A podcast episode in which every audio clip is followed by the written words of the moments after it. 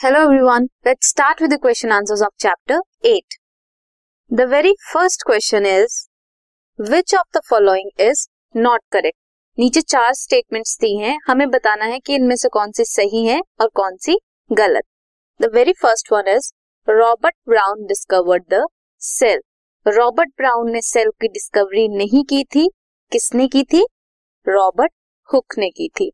सो so, जो first one है that is incorrect next question Schleiden and Schwann formulated the cell theory yes it is correct इन्होंने ही cell theory दी थी.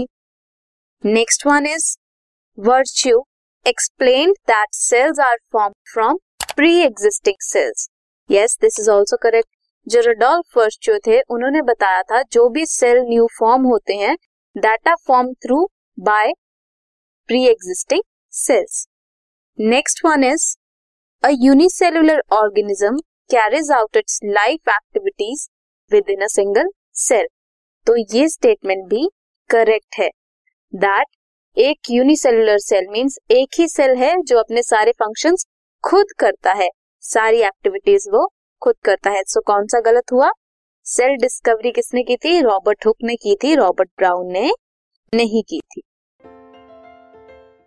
This podcast is brought you by Hub Hopper Shiksha Abhiyan अगर आपको ये podcast पसंद आया तो प्लीज़ लाइक शेयर और सब्सक्राइब करें और वीडियो क्लासेस के लिए शिक्षा अभियान के यूट्यूब चैनल पर जाएँ।